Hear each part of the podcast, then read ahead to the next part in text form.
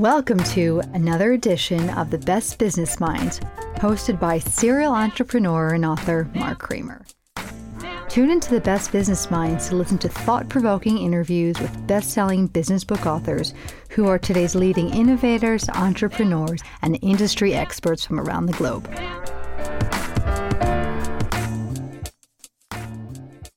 Welcome to another edition of the Best Business Minds, where we interview business leaders and academics that write thought provoking books. I'm Mark Kramer, a serial entrepreneur who consults with family businesses and entrepreneurs. This is our 134th show. Today's guest is star executive coach Roberta Matuson, author of Can We Talk? Uh, Roberta, welcome. And I loved your book, and I was amazed how you could take a single topic like this and make it into a very thoughtful book. Thank you. Um, it's a pleasure to be with you today. Well, we're uh, going to enjoy learning more about this book. So let's start with you telling us about your professional background. Well, my professional background actually started when I was 24 years old. And um, I came into the office one day. I was living in Houston, and I walked into the office only to find out that my boss had been fired. So I did what I thought any other 24 year old would do. And I went into the president's office and I asked for her job. And he actually gave it to me. and nice. that's the start of my career. I, I was thrown into the executive suite at 24 years old. And um, I lasted a whole six years uh, before I got taken out by a wave I never saw coming. And so, you know, that led to me going into other organizations and building out their HR um, departments. And then about 25 years ago, launching my own practice. Um, you know, based on everything that I had learned in the corporate environment, as well as all of those mistakes that I made. and I have written, as a result of those mistakes, um, you and I were talking about this, I've written six books as of today, and possibly a seventh is on the horizon. And every and anybody who's not written a book before has no idea. It's it's a lot, a lot of work, a ton of hours.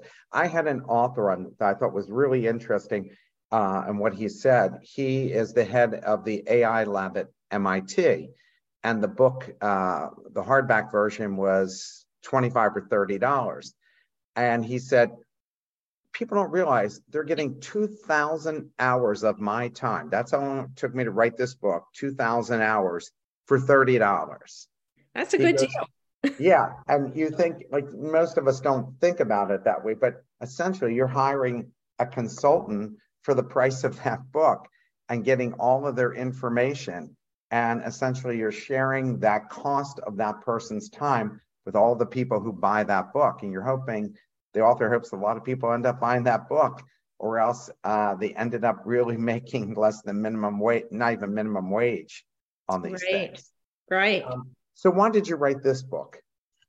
I wrote this book because in my practice as an executive coach, I, I, was seeing this pattern. And, and the book is Can We Talk? It's about the seven principles for managing difficult conversations at work. And I was noticing that my um, people that I was coaching, they were very reticent to have these difficult conversations. They were very conflict avoidant. And it was really having a negative impact on their own careers. And so, you know, after a while, you find yourself giving the same advice over and over again. And I thought, well, it's going to be a lot easier to just hand them the book and say, here, read this, um, than it is to keep repeating. And then it also occurred to me that obviously, if they're having this challenge, there are many other people that are not having these conversations at work and they need to be. Yeah, I found the book to be super practical and that the conversations you write into it to be real. Like, you know, you read a lot of people's books and the conversations seem to be very made up. And I found this to be very authentic. Uh, what unnerves some people about having conversations regarding letting someone go, letting them know they're underperforming, or telling them they're no longer a fit? Is it empathy, being the bad person, or something else? What, what, why is it difficult for people? I, the people that I know, I mean, the majority of people I know are conflict avoidant.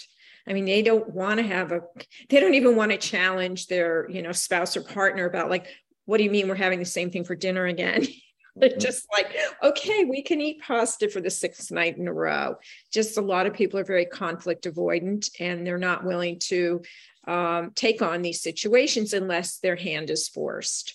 And when that happens, you know, when you have your hand forced, you're usually in a situation where it is not reflecting on you well, right? So if you have an employee who's having a performance issue and you're just ignoring it, eventually your boss is going to notice. And your boss is going to look at you like, what's wrong with you? It's your job to handle this. So you really owe it to yourself, you owe it to the employee um, to really have these conversations. You write about seven principles that will improve your communication with your boss and peers. What are they? Well, the first one, and these are in no particular order. Um, the first one is confidence, and that's really trusting um, yourself and trusting that the other party will be open to what you have to say. Uh, the second principle is clarity. I see all too often people get into these conversations and they haven't really thought through, well, what do I want to see happen as a result of this conversation? And so they may get to that place and then they keep talking and then they talk themselves into a really bad space. Um, and then the third one is compassion which goes to you know being empathetic and really understanding. Because believe it or not most people don't wake up you know and say i'm going to make my boss's life miserable today. Something else is going on um, in many cases. Uh, the fourth one is curiosity and entering into these conversations thinking about um, asking questions rather than you know saying oh how can i get through this quickly like you know finding out what's really going on with someone uh, the fifth one is compromise and um, earning respect by respecting others and understanding that you may not get what you're asking for but if you can get some of it that could be better than none of it uh, the sixth one is credibility. Uh, you know, your words are only as good as your actions. So if you're asking someone to do something and they need something from you, and you say, I'll take care of it, and you don't, that could be problematic. And then the seventh one is really courage. Um, when I wrote this book, I wrote it not just for managers who had to have a difficult conversation with an employee, but for an employee who may need to have a difficult conversation with their own manager or with their peer. And so you really, that takes courage to really navigate um, some of those political minefields that are in every organization. And, and it's so important that you it, had to be its own chapter. Um, why are unsaid conversations the most dangerous? Well, because you don't know what you don't know. so if you're not going to talk about it and I'm not going to talk about it, uh, something else is here. And it's only my experience, it just keeps bubbling until it over, you know, till boil things boil over. So you're, I've never seen a situation get better on its own. Do you do you also find that men are more conflict avoidant than women are? Because I'm thinking about when I was uh, married. Yeah, I was definitely that guy, and I don't know too many guys who aren't um, like that because they just don't want the, any drama or anything. Hence why so so much a part of the population is divorced because we didn't we didn't hit that head on. So are men more conflict avoidant than women? You know, I mean, I can see your point. Um, I have a lot of female clients who are conflict avoidant as well. so I don't think I want to pin that on one sex. Okay. But I think it is a problem, you know, all around. All right. Uh, why do so many people say after being fired they had no idea they were being let go? Uh, don't they have a gut instinct? I mean, I think most of us kind of know that the end is near? Oh, you know, sometimes your boss, um, you know, keeps things very close to their heart and they don't really give you any indications. You know, I'll give you an example. Um, I once had a boss at my performance review say to me, and this was over 30 years ago, and I remember it like it was yesterday. She said, Roberta, um, you're not meeting my expectations, although I'm not sure I ever told you what they were you know, mic drop. And I just thought to myself as I sat there, wow, you know, she went to Harvard.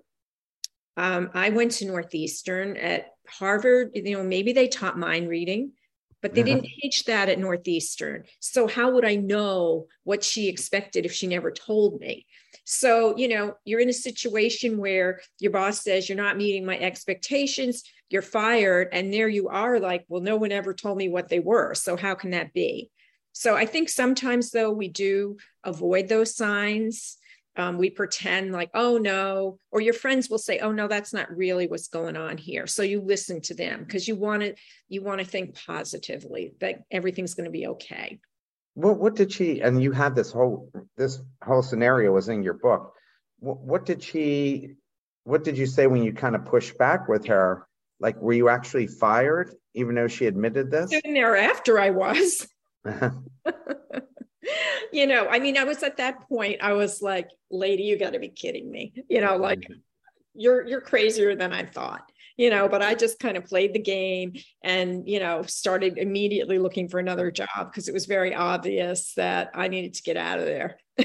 yeah, the writing was on the wall. Right. I saw that, but, you know. uh, you've noted a concerning statistic like 53% of employees avoid handling toxic situations and 2.8 hours per week dealing with difficult situations what kind of situations are we talking about? Has that improved over the decades? And what needs to happen to improve this? I mean, it's a huge number of hours and money being spent on this. Well, yeah. I mean, you have some employees that are slacking off and you know other people are pulling the weight and today given how many jobs are not filled right now and how many jobs people are being asked to do when they're hired to do a job people are at capacity. And so you know they're just they're they're they're sinking. And you know people are a lot of managers have been tossed into management with little more than a prayer.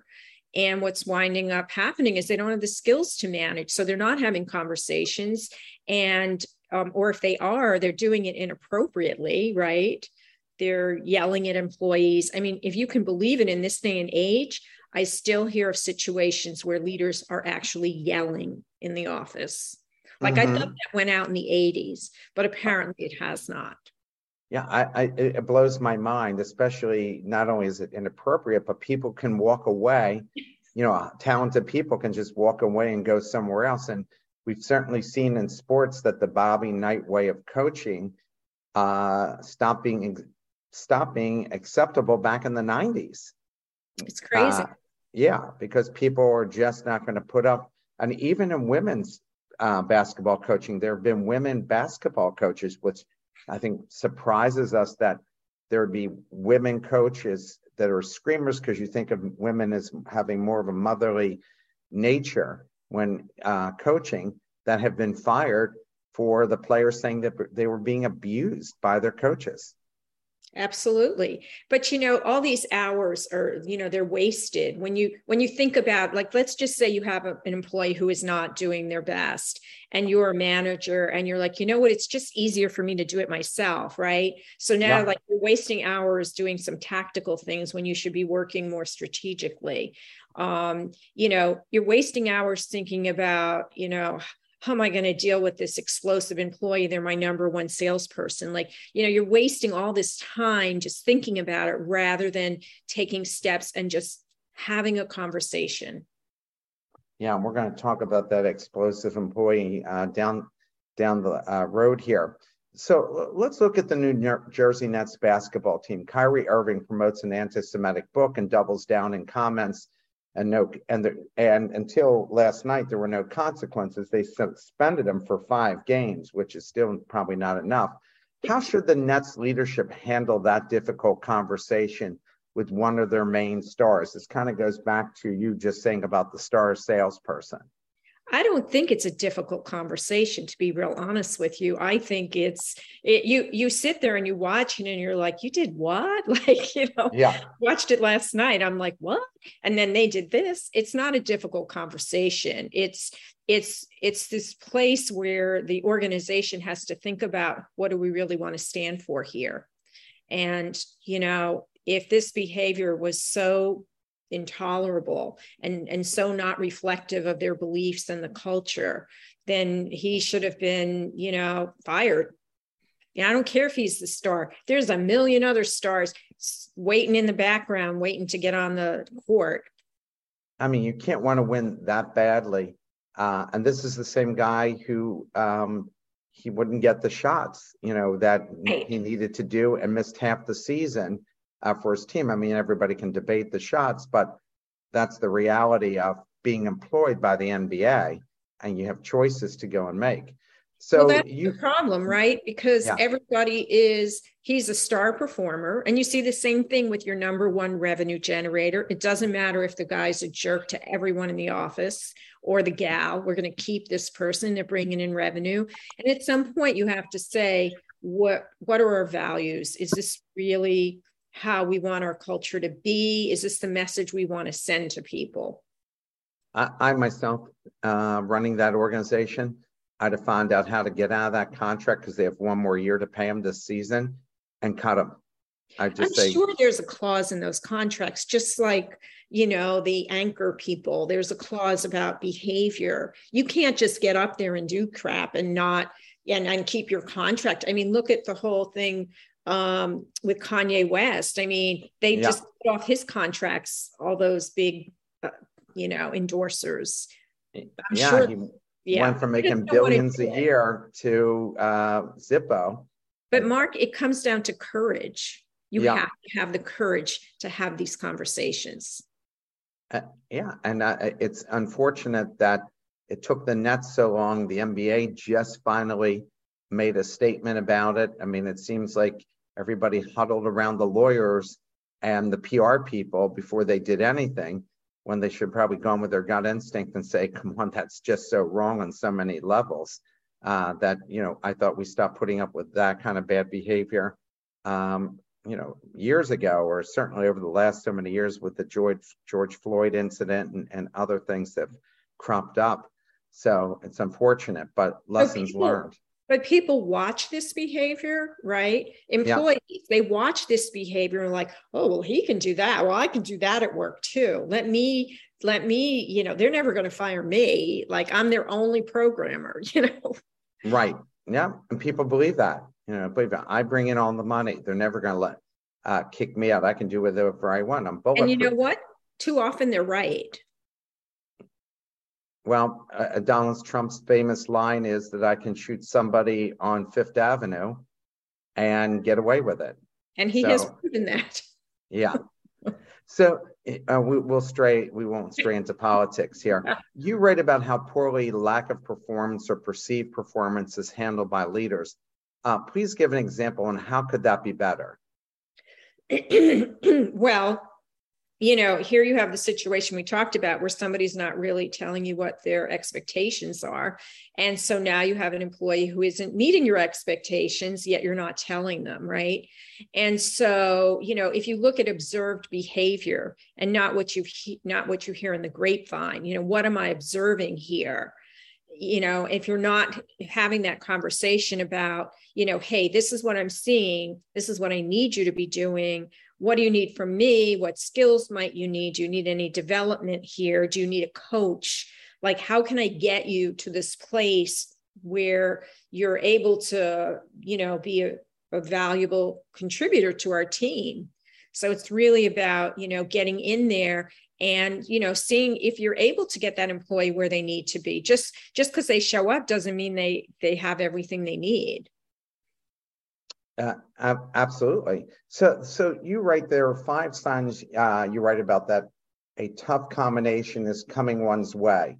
Uh, please tell us what they are and how to prepare for them so, you know, the five signs that a tough conversation is is coming at you. Um, the first one is you go from right hand man or woman to no man's land, right? So you used to your boss used to confide in you, and you know you were maybe the favored child, and now all of a sudden, like they don't pay any attention to you. Yeah. Um, they're having Twitter sized conversations with you. Before they'd rap with you for, you know, 10 minutes, whatever. Now it's like, you know, a certain number of characters and they're done. Uh, the third one is, you know, they avoid you at all costs right and and we've all seen that you know they go by your office and they're like this because uh, they know that they're going to be having this conversation and they don't want to have it uh, and the fourth one is you can do no right like everything you used to do was great now you can do no right and then the fifth one is um, your boss no longer returns your calls, your texts, your emails. Again, because they know, like, oh, on Friday, we're going to be doing a layoff and you're on the list. I'm sure that's top of mind today as Twitter. I guess they may have made their announcement at noon today, Calif- our time, about layoffs. I mean, they're laying go 75% of the employees was what I had read before. I mean, I, I don't even know how you function laying off 75% of the employees, you know, if you've built that kind of infrastructure. Well, uh, do you think Elon Musk is handling this well? No. I think he should take his sink and leave. Um, it, no, I don't, because first of all, whatever's happening, and if it happened, uh, I meant to look before we got on the call.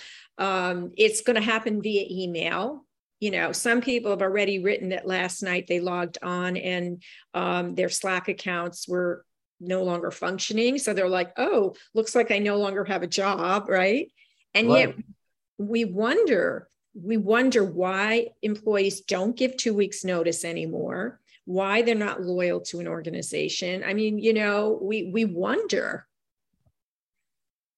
well, I, I think that's been going on for quite some time. I mean, I'm 61. When I was a kid and you went to work for IBM or AT&T, you had a lifetime job.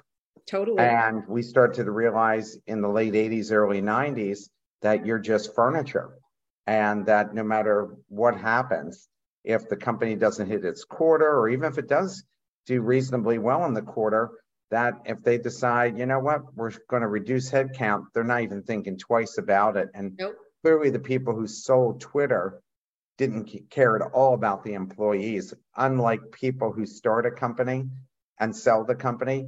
In most cases, they're interested in giving up some of the money for company retention. Mm-hmm. I mean, I hear all the time when I work with family businesses who sell, one of the prerequisites is you're going to keep these people on, right? Like they're going to get a, another year contract. You know, they're going to be treated fairly. And these guys, of course, who were selling Twitter, they all walked away with a lot of money and they don't care if these right, know, right, right. Uh, percent of the people can't pay their mortgage, car payments, kids' college. None of that means anything to these folks. Nope. Just they uh, made more money and doesn't mean anything to Elon Musk either. Uh, to let those pe- uh, let those people go. I uh, Twitter sued by workers over impending layoffs. So I'm sure there'll be a class action suit that yeah, will take. I don't uh, think they gave enough notice. I don't think they apparently in California. I think you have to give a certain amount, something in California because that's where they're headquartered. and I don't think that that's what they did. I don't know.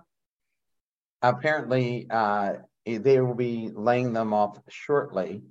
Um, so they're going to be announcing uh, the the massive number of layoffs that they're going to be uh, doing. So I just looked that up on, on here. So however it's going to do, it's going to be barely a functioning organization uh, with that. He's looking to lay off as, as much as half of the Twitter employees, uh, half of 7,500 employees.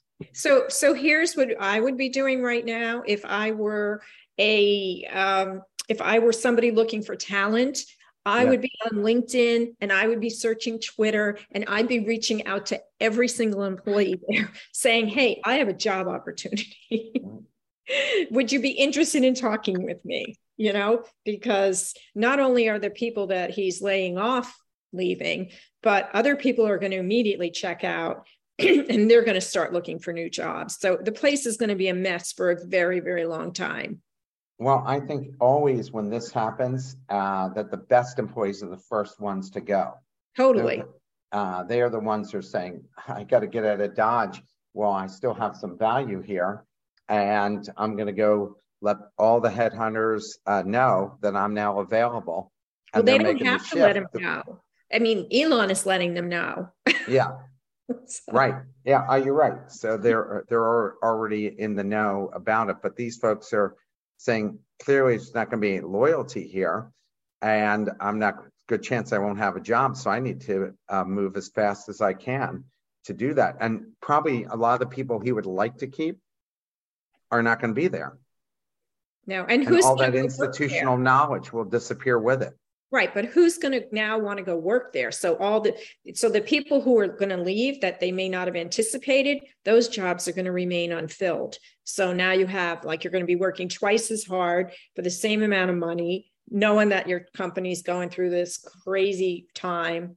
It's a disaster. And don't you also think people who go to work for Twitter feel it's a higher calling because they want to balance public debate? Like they're a lot of people join that because they're worried about the lies that are put out uh, on their whatever side you're on. These folks are concerned about how this is going to be run in a free for all.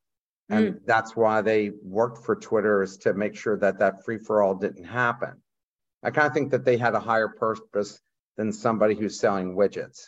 I don't know. I think they thought it was a cool company. With uh, pretty uh, good free food and uh, nice office facilities before COVID. Uh, prob- and, and all of that factored in. Many of us have hired family members and close friends who haven't worked out. How could we have prevented making the mistake, and how should we? And how should the conversation go to save that relationship? I've done that. I fired my own father-in-law, and that was not a. And I was only married not even a year. So that was an ugly conversation. I've had to let friends go that I thought would be great. Uh, and some of those friends I'm not friends with anymore because of it. I mean, people like a guy who was in my own wedding. Well, I think you answered your own question. And the way to avoid it is to not do it. Okay. and if you are tempted to do it, do it on a contract basis. Like if you have a friend who has a special skill that you think could really be valuable, you know, hire that person to, um, as a consultant to come in and do your marketing plan. Like don't put them on your payroll forever, right? so I'm all for avoidance. If you can avoid it, great, you know, go do that. But, you know, you're right. I mean, I think you have to, you know, give them the message look, this isn't personal, but I feel like it's not working out for me, I can't imagine you feel it's working out for you. And so, you know, I feel strongly that this is the time for us to both kind of shake hands and part ways. But I'm also a proponent of making sure that you give people a soft landing. And in doing so, you know, you're generous and you're like, look, I'm going to keep you on the insurance for three months, or I'm going to, you know, keep you on the payroll for a month, or I'm going to help you um, you know, I'm going to help you get a job coach, job search coach, whatever. Like, you know, do whatever you can and make it a soft landing and just say, you know, let's let's just agree to disagree or whatever. It's just it's not going to work. Yeah, I, have had those. I once um, did a turnaround where I laid off 40% of the people, but before I laid them off, I emailed all these CEOs letting them know that these are the people that are going to be available that we just won't need going forward, that they're highly skilled and so forth, and actually got all of them job interviews. So when I laid them off, I said, here are the person you're going to call. They're very interested in you working for them. So there was no drop in the organization. People were thrilled about, but there were some people said, what if I want to leave? Are you going to help me with an introduction uh, because now I'm missing like my two of my best friends were people that you let go. And I had uh, one person where I was saving him from drowning and um, kept him on, gave him three quarters of a contract that we got. And he was supposed to finish it and he never did and wanted 5,000 more. And I was like, ah, no, I can't do that. And that ended that. Uh, how do you stay cool when things get heated and emotional? What what's the mindset, or how do you make sure you don't lose it? Well, I think you have to be really, you know, and I write about this in Can We Talk? You have to understand that you may not get through this conversation in one session. And you have to be prepared to say, you know what, I think we should just take a pause here. Um, I'm going to go, you know, I'm going to think about what we said today. I want you to do the same. Let's meet tomorrow at 10 a.m. and pick up where we left off. because you know what's going to happen is you know you know you're going to accuse them of something they're going to accuse you things are going to get really heated and elevated and the way to bring the temperature down sometimes is to just pause yeah and and and do you do that in an in an office environment? Do you take them out of the office? You know what's your recommendation? I always ended up doing it in the office. Well i'm laughing because when as soon as you said that i'm like yes and i was standing in starbucks in yeah. line and waiting for a coffee while to the right of me you know was a guy who had on like his company logo and it looked like a boss and they were having a very serious conversation and i could hear some of it and he was like being fired. I was like oh shit on the right there at the uh, starbucks line. Right next and i'm like dude first of all i know you're a crappy manager. I know what company you work for. I you know i feel like i should just you know send a message to your ceo like you need my help um, it was very um, uncomfortable for me. And i you know and i'm used to this stuff but also for the employee. So i think it really depends on the situation. Uh, you uh, write focus on what you hear and not how you respond. What tips do you have for that? What, what are you talking about there? Well i think it's important when you're you know when you're in these conversations right so many times you're like the other person is speaking you're like okay what am i going to say next? Oh he said okay i'm going uh, to and you're not really listening. And i think the key to having one of these conversations in an effective manner is to really listen deeply and not be so worried about okay and now i'm going to say this or cut them off in the middle of that conversation. It's really important to just be a good listener and and think about what has just been said so that you can respond appropriately uh, when you are the one called in by your boss and you disagree with that assessment, whatever the topic is, how should you defend yourself without coming across as defensive or making your boss angrier? Well, sometimes again, it's a matter of pausing, right? And you can say, wow, you know, this is honestly, this is the first time I've heard this. Um, would it be okay if I thought about this and and came and we met tomorrow and um, so i could share some of my you know observations about the situation with you in a in a in a better way than if i just right now tell you exactly what i'm thinking. And the right. person what are they going to say? No you have to tell me now. Like sure you know I, I understand. And then you can go home and prepare your speaking points and say well you know i heard you say this. You may not you may not be aware that um, your counterpart also gave me two other assignments. And so I had three priorities that week. And if everything's a priority, nothing's a priority. And in retrospect, I probably should have gone back to each of you and told you this, but I didn't. So I'll take responsibility. So, I mean, leaders are looking for employees to take responsibility for their actions. And if you can show your manager that, you know, yeah, I probably didn't handle it the best way. This is a learning opportunity for me. You know, you'll you'll get a mea culpa. You know, you'll you'll get a pass. Uh, how do you feel uh, with people who are always feel the need to be right, which you address in the book? How do I feel about them? yeah, I mean, like, how do you deal with people like that who always feel the need to be right? I mean, how do you actually work with those people? And there are lots of bosses who always have to prove that they're smarter than everybody else. Yes, that's a tough one, right? And so, first of all, you already know that they have to feel that they're right. And so, a good strategy for dealing with them is to make them think they're right. you know, and, and rather than apologizing, you'd always say, I'm sorry, I'm sorry you feel that way, right? Rather than saying, oh i'm sorry i didn't mean to do that. So or you know i can see your point. And and then say you know i'd like to explain my side. Um, in the end if you're working with someone like that i'm not so sure how long the relationship for you will last. Uh, you're better off finding a boss who will actually listen and respect you and be open to your ideas and think that you actually might have something to contribute the boss who is like that, and, and at some point people are pointing that out to that boss, how can they get how can they fix their own behavior so they're not putting a ceiling on their own ten- talent and potential well, I always say, and, and I say this to my coaching clients, and I've written this in all of my books, you know, people don't work for companies, they work for people. And you have to accept the fact that, you know, leadership is nothing more than perception.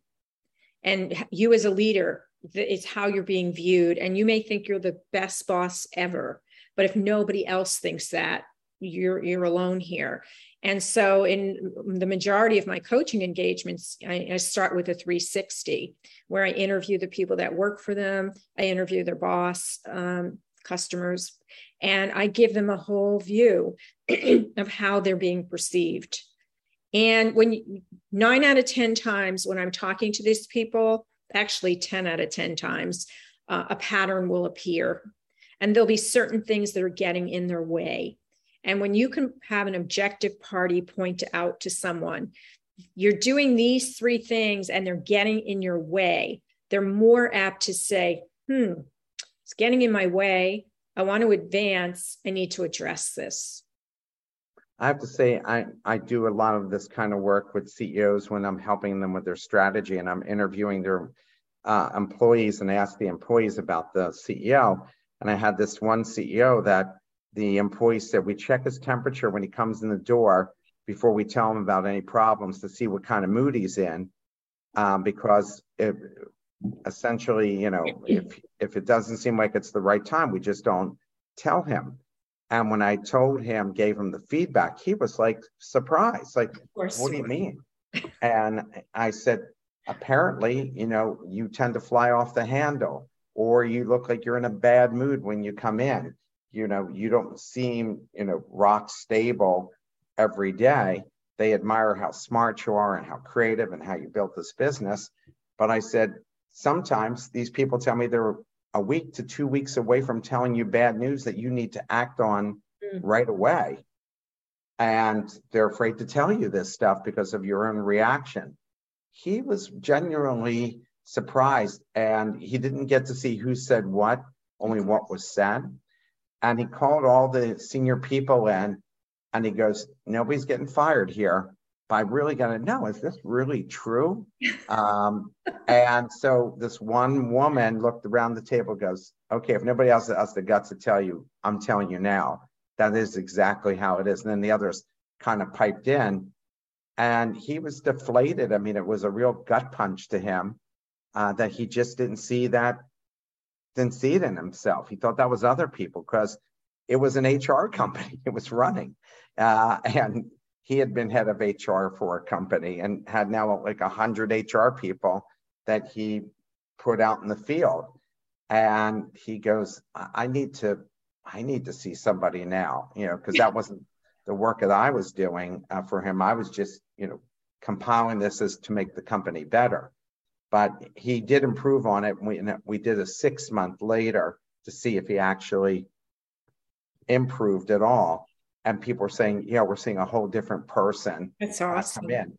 And he told me, he said, when he got out of the car to go in the building, he stopped himself and said, okay, I've got to look, you know, um, uh, accessible and I've, I've got to look like people could come to me. So I've got to think about my facial expression. So he said he thought about all the stuff when he'd walk in the door, always said the same thing every morning going forward, morning to everybody, how's your day going, everything. So people felt they could trust him to come with problems because it comes down to trust, right? Like, right. You know, even in personal relationships, if one's partner is a screamer, the other partner's like, ah, oh, it's not even worth the aggravation. Right. Right. Absolutely. Well, applauds, uh, you know, and hats off to him for actually taking that feedback, saying, I need help. Because, yeah. You know, when I coach people, the first thing, you know, I'm not a Hail Mary coach. If you have an employee who, like, okay, we're going to fire this person, but we're just going to give them a coach so that we can tell our lawyers we did. Yeah, right. I'm not your gal. But if, you know, one of the requirements I have is that the person I'm coaching has to want this more than I do. Because you can't want something for someone more than they want for themselves. By the way, I, I wondered this. You know, we went through an error, and I guess we still have a not as pronounced now in the media, uh, where uh, people were saying things that offended other people, whether it was sexual, whether it was political, whatever that was. How? What do you tell companies and employees how best to handle? Because some people don't even know or think, even if they're thoughtful people, think that what they're doing is wrong or it's out of line. And if they are out of line, what do you tell uh, companies should be the process for handling it as opposed to automatically firing them unless it's just so egregious?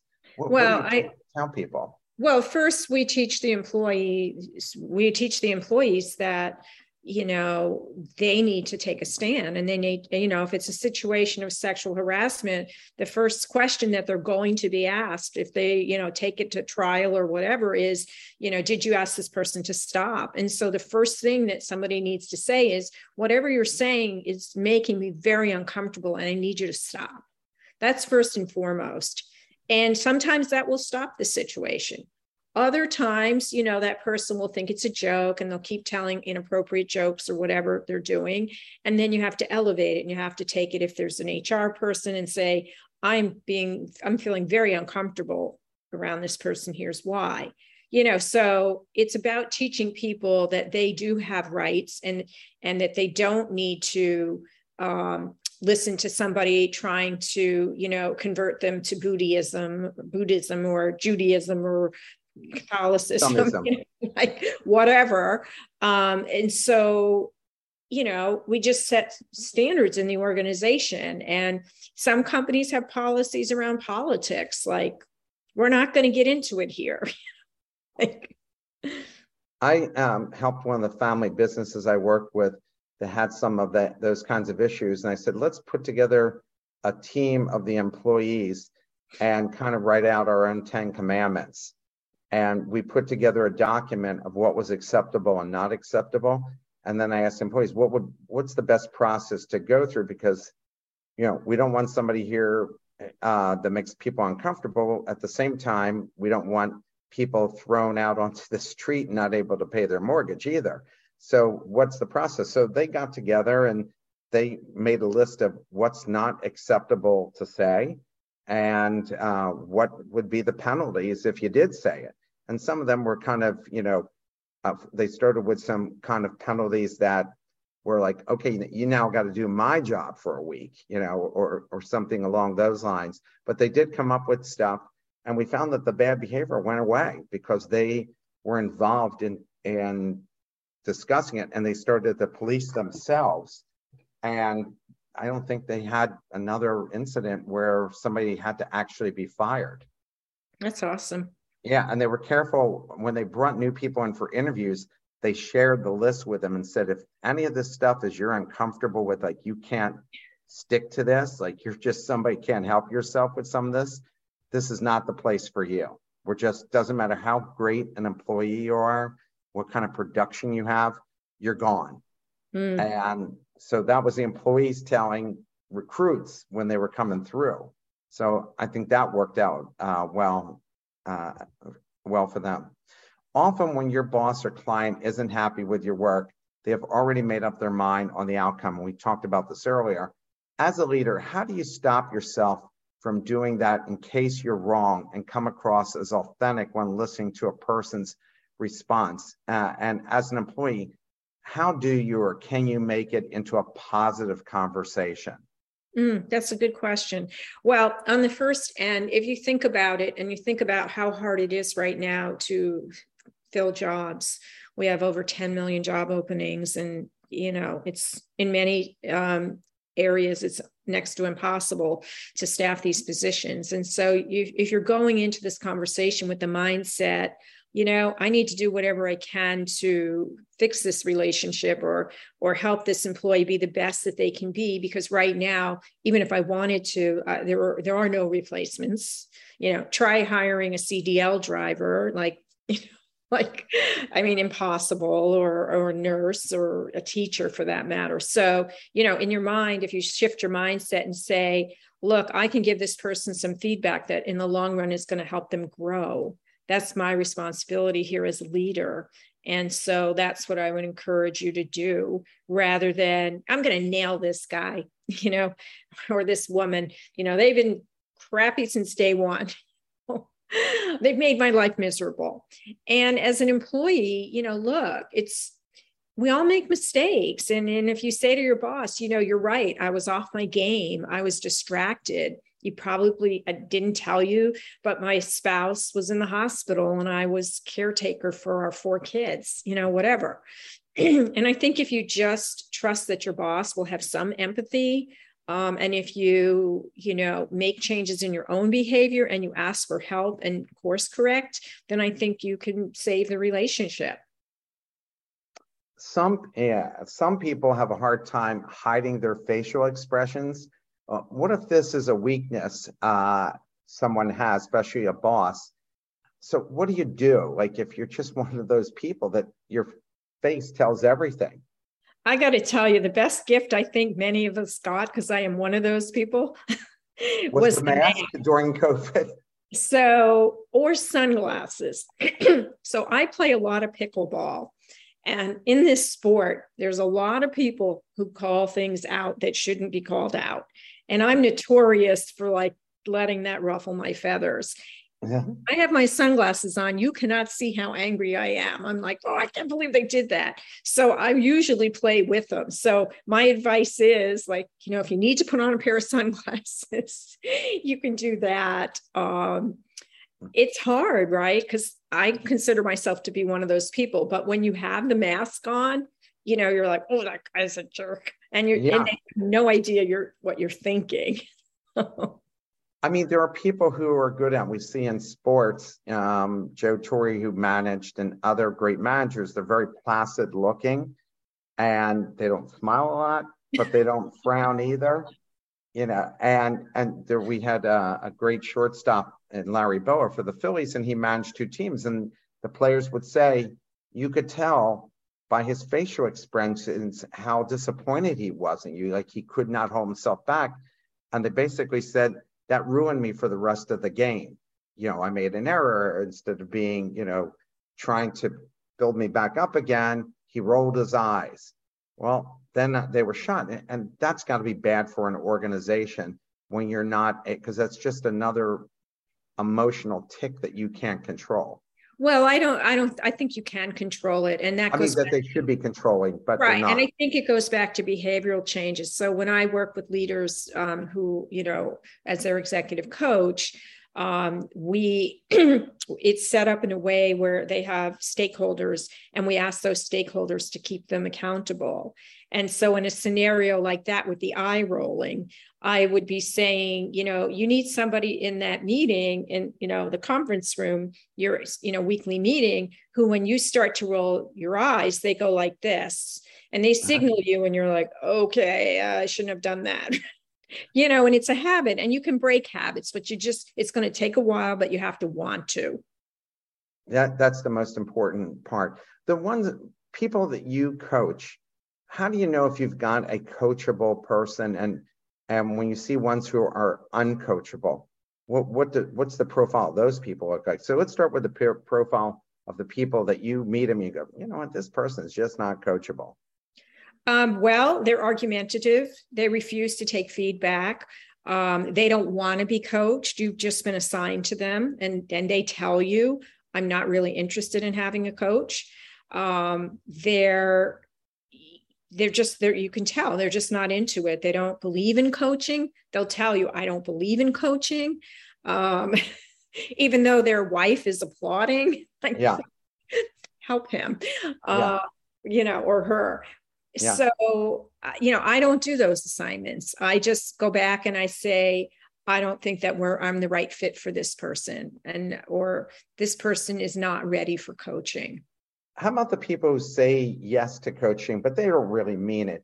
They just know that it's going to look good or that that's the expectation. How do you ferret those people out and either say, yeah, I'm just not going to work with them because I could tell they're not sincere? Or how do you manage to turn them around because you know it's important to the organization?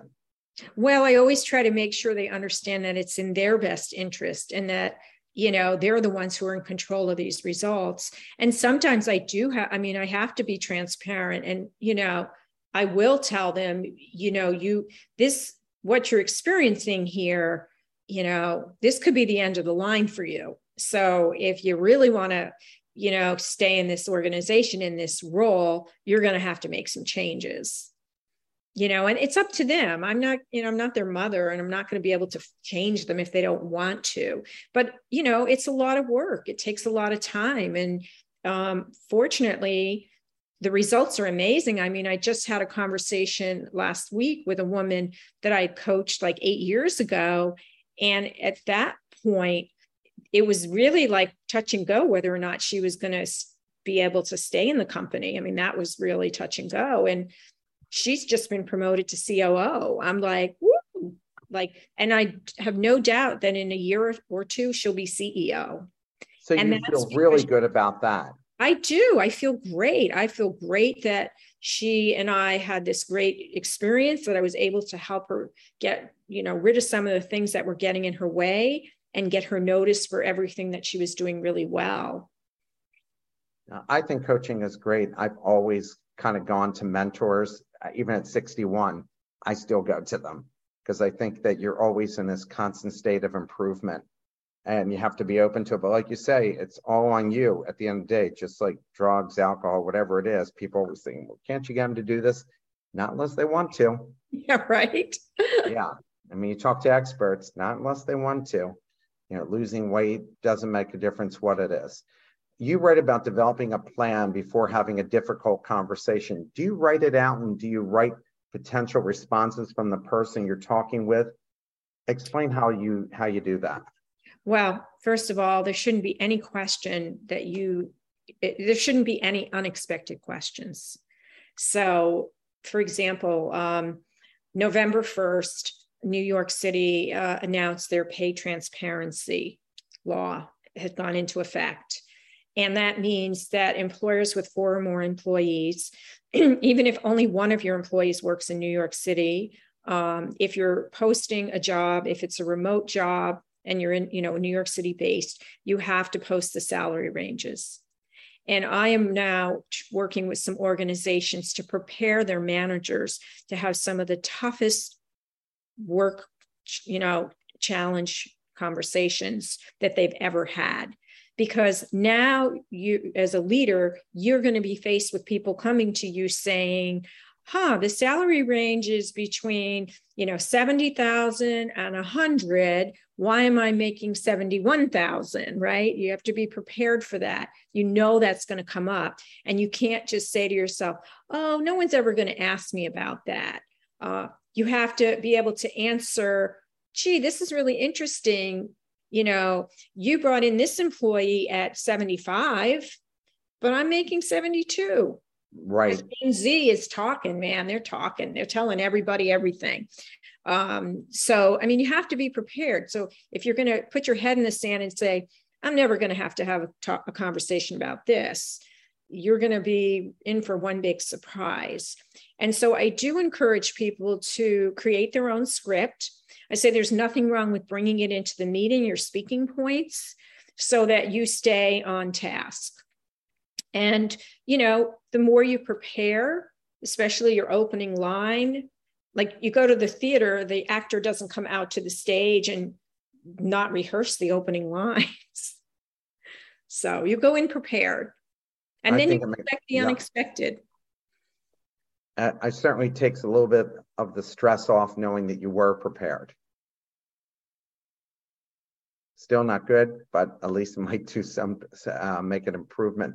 A very difficult conversation to have is when a star performer is accused of sexual harassment and management wants to make it go away. You dealt with that. You talked about this a little bit earlier. Please tell that story and explain what went through your mind and how those things should be handled. Okay, so in my situation, it was one of our star, I was head of HR. Um, it was one of our star salespeople who, at our annual meeting um, supposedly hooked up with another salesperson at the hotel. And uh, she was very uncomfortable with what happened. And so she came to me and, you know, said, I'm very uncomfortable with what's going on. In the meantime, the CEO was like, This is our top salesperson, and we have to do everything we can to keep him.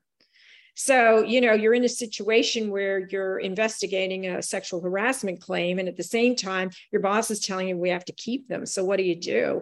And I remember sitting in the investigation and hearing all these details. And I just remember thinking, oh man, I don't really want to hear this. like, you know, and then she sat next to me on the bed. I'm like, oh God. Uh-huh. it was just getting really bad. And, you know, I finally, you know, had to ask her, what is it that you really want here? And she's like, I want him to stop. Thank God that's all she wanted because Uh, we were able to get him to agree not to interact with her at work, to stay away from her. She got what she wanted.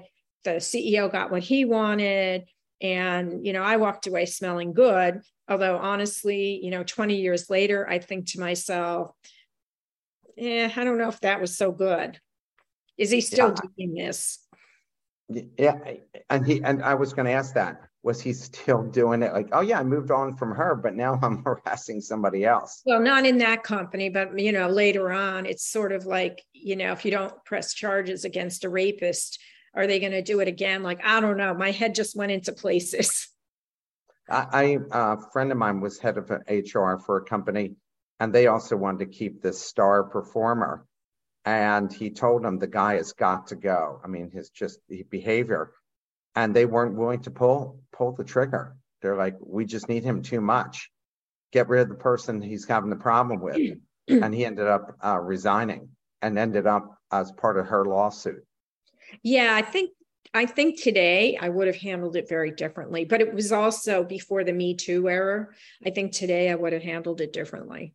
But and when you're younger, it's much more complicated, and you're just in the beginning of your career. None of these things are easy even later in your career and you're making big money, you don't necessarily want to blow that up. So these are never easy situations.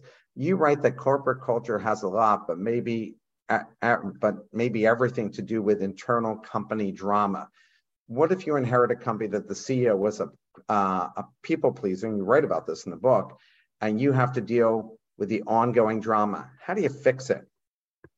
Well again you can't fix you know i you know the ceo sets the culture. Everybody thinks oh hr sets the culture or the leadership team. The c the culture starts at the top of an organization.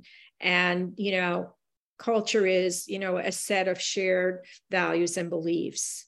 And you know if you've got that person at the top who is off the rails there's very little that anyone else can do to create like a really healthy environment. Get uh, do you get to, how do you get to people to stop being defensive? What words or phrases do you use uh, not to not to be like that? Well, I think you have to point out when they are defensive that you have to get them to eliminate the words yes, but, you know, because, you know, that's defensive, right? Like, well, you're doing this wrong. Yes, but, you know, and so you have to keep bringing it to their attention. You're not able to use the words yes, but. Okay. Right. You can present your case, but you can't say yes, but.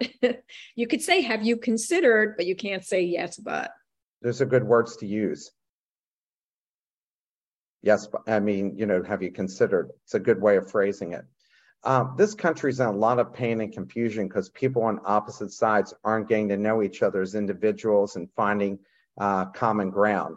You see here that this in Congress, where members used to play fantasy sports, because I know from friends of mine who work in Congress, go golfing together, have dinner with their spouses, and really get to know people on a personal level, which encourages more open mindedness and a give and take what do you think needs to happen before we go all the way, you know, like all the other past empires that we we eventually disintegrate because of this kind of problem? I mean, this is a, a solvable problem. What's your take on this? I think you should run for president. again, the tone starts at the top, and I don't want to get into politics, but right. we've pretty explosive, you know, leaders and th- that are setting the tone that you know we're not friends here. There's us and them. And so nobody's talking to anybody. And I feel like the American people are the ones that are suffering. There are no good outcomes that are going to come out of this midterm elections, you know, because half the country is going to get what they really wanted and the other half isn't. So it's going to be a crazy time. I think I'll take next week off. yeah, I know the last election, I had a friend that was a psychiatrist, and she said she was the election 2016, she was in a ball crying um, because she didn't even know what to tell her patients who were telling her that they were thinking of committing suicide. So hopefully people will read your book and get better at handling yes. these problems. Yes. Well, I want to thank you so much. And Roberta, obviously, I'm going to have to look at some of your other books and have you back again. I'd love so that. You should send me some of the other books you think would be good for us to hear, and we can have you back next year. That sounds great. And it's been a pleasure. And if Mark, if any of your listeners want to reach out, if they have questions about, you know, difficult conversations or leadership or coaching, um, they can find me at Roberta at matusonconsulting.com or they can, you know, send me an invite on LinkedIn and please mention your show because I get a ton of invitations. But if I hear that you're more, you know, listening to today's episode, I will certainly accept your request. I will also look to put your LinkedIn profile when I send everybody the video because um, a good chunk of the audience does not come. They just prefer to listen to it at their own leisure. So again, I thank you for taking the time to speak with us and thank everybody uh, for participating today. And I will look forward to seeing you all next Friday. Thank you. Have a great rest of your day. Take care and a good weekend. Thank you for listening to another episode of The Best Business Minds. Tune in every Friday at 12 p.m. Eastern Time for our live recordings. Go to www.thebestbusinessminds.com for more information and follow us on LinkedIn and Twitter to be kept up to date with our upcoming guests and other bonus material. See you next time.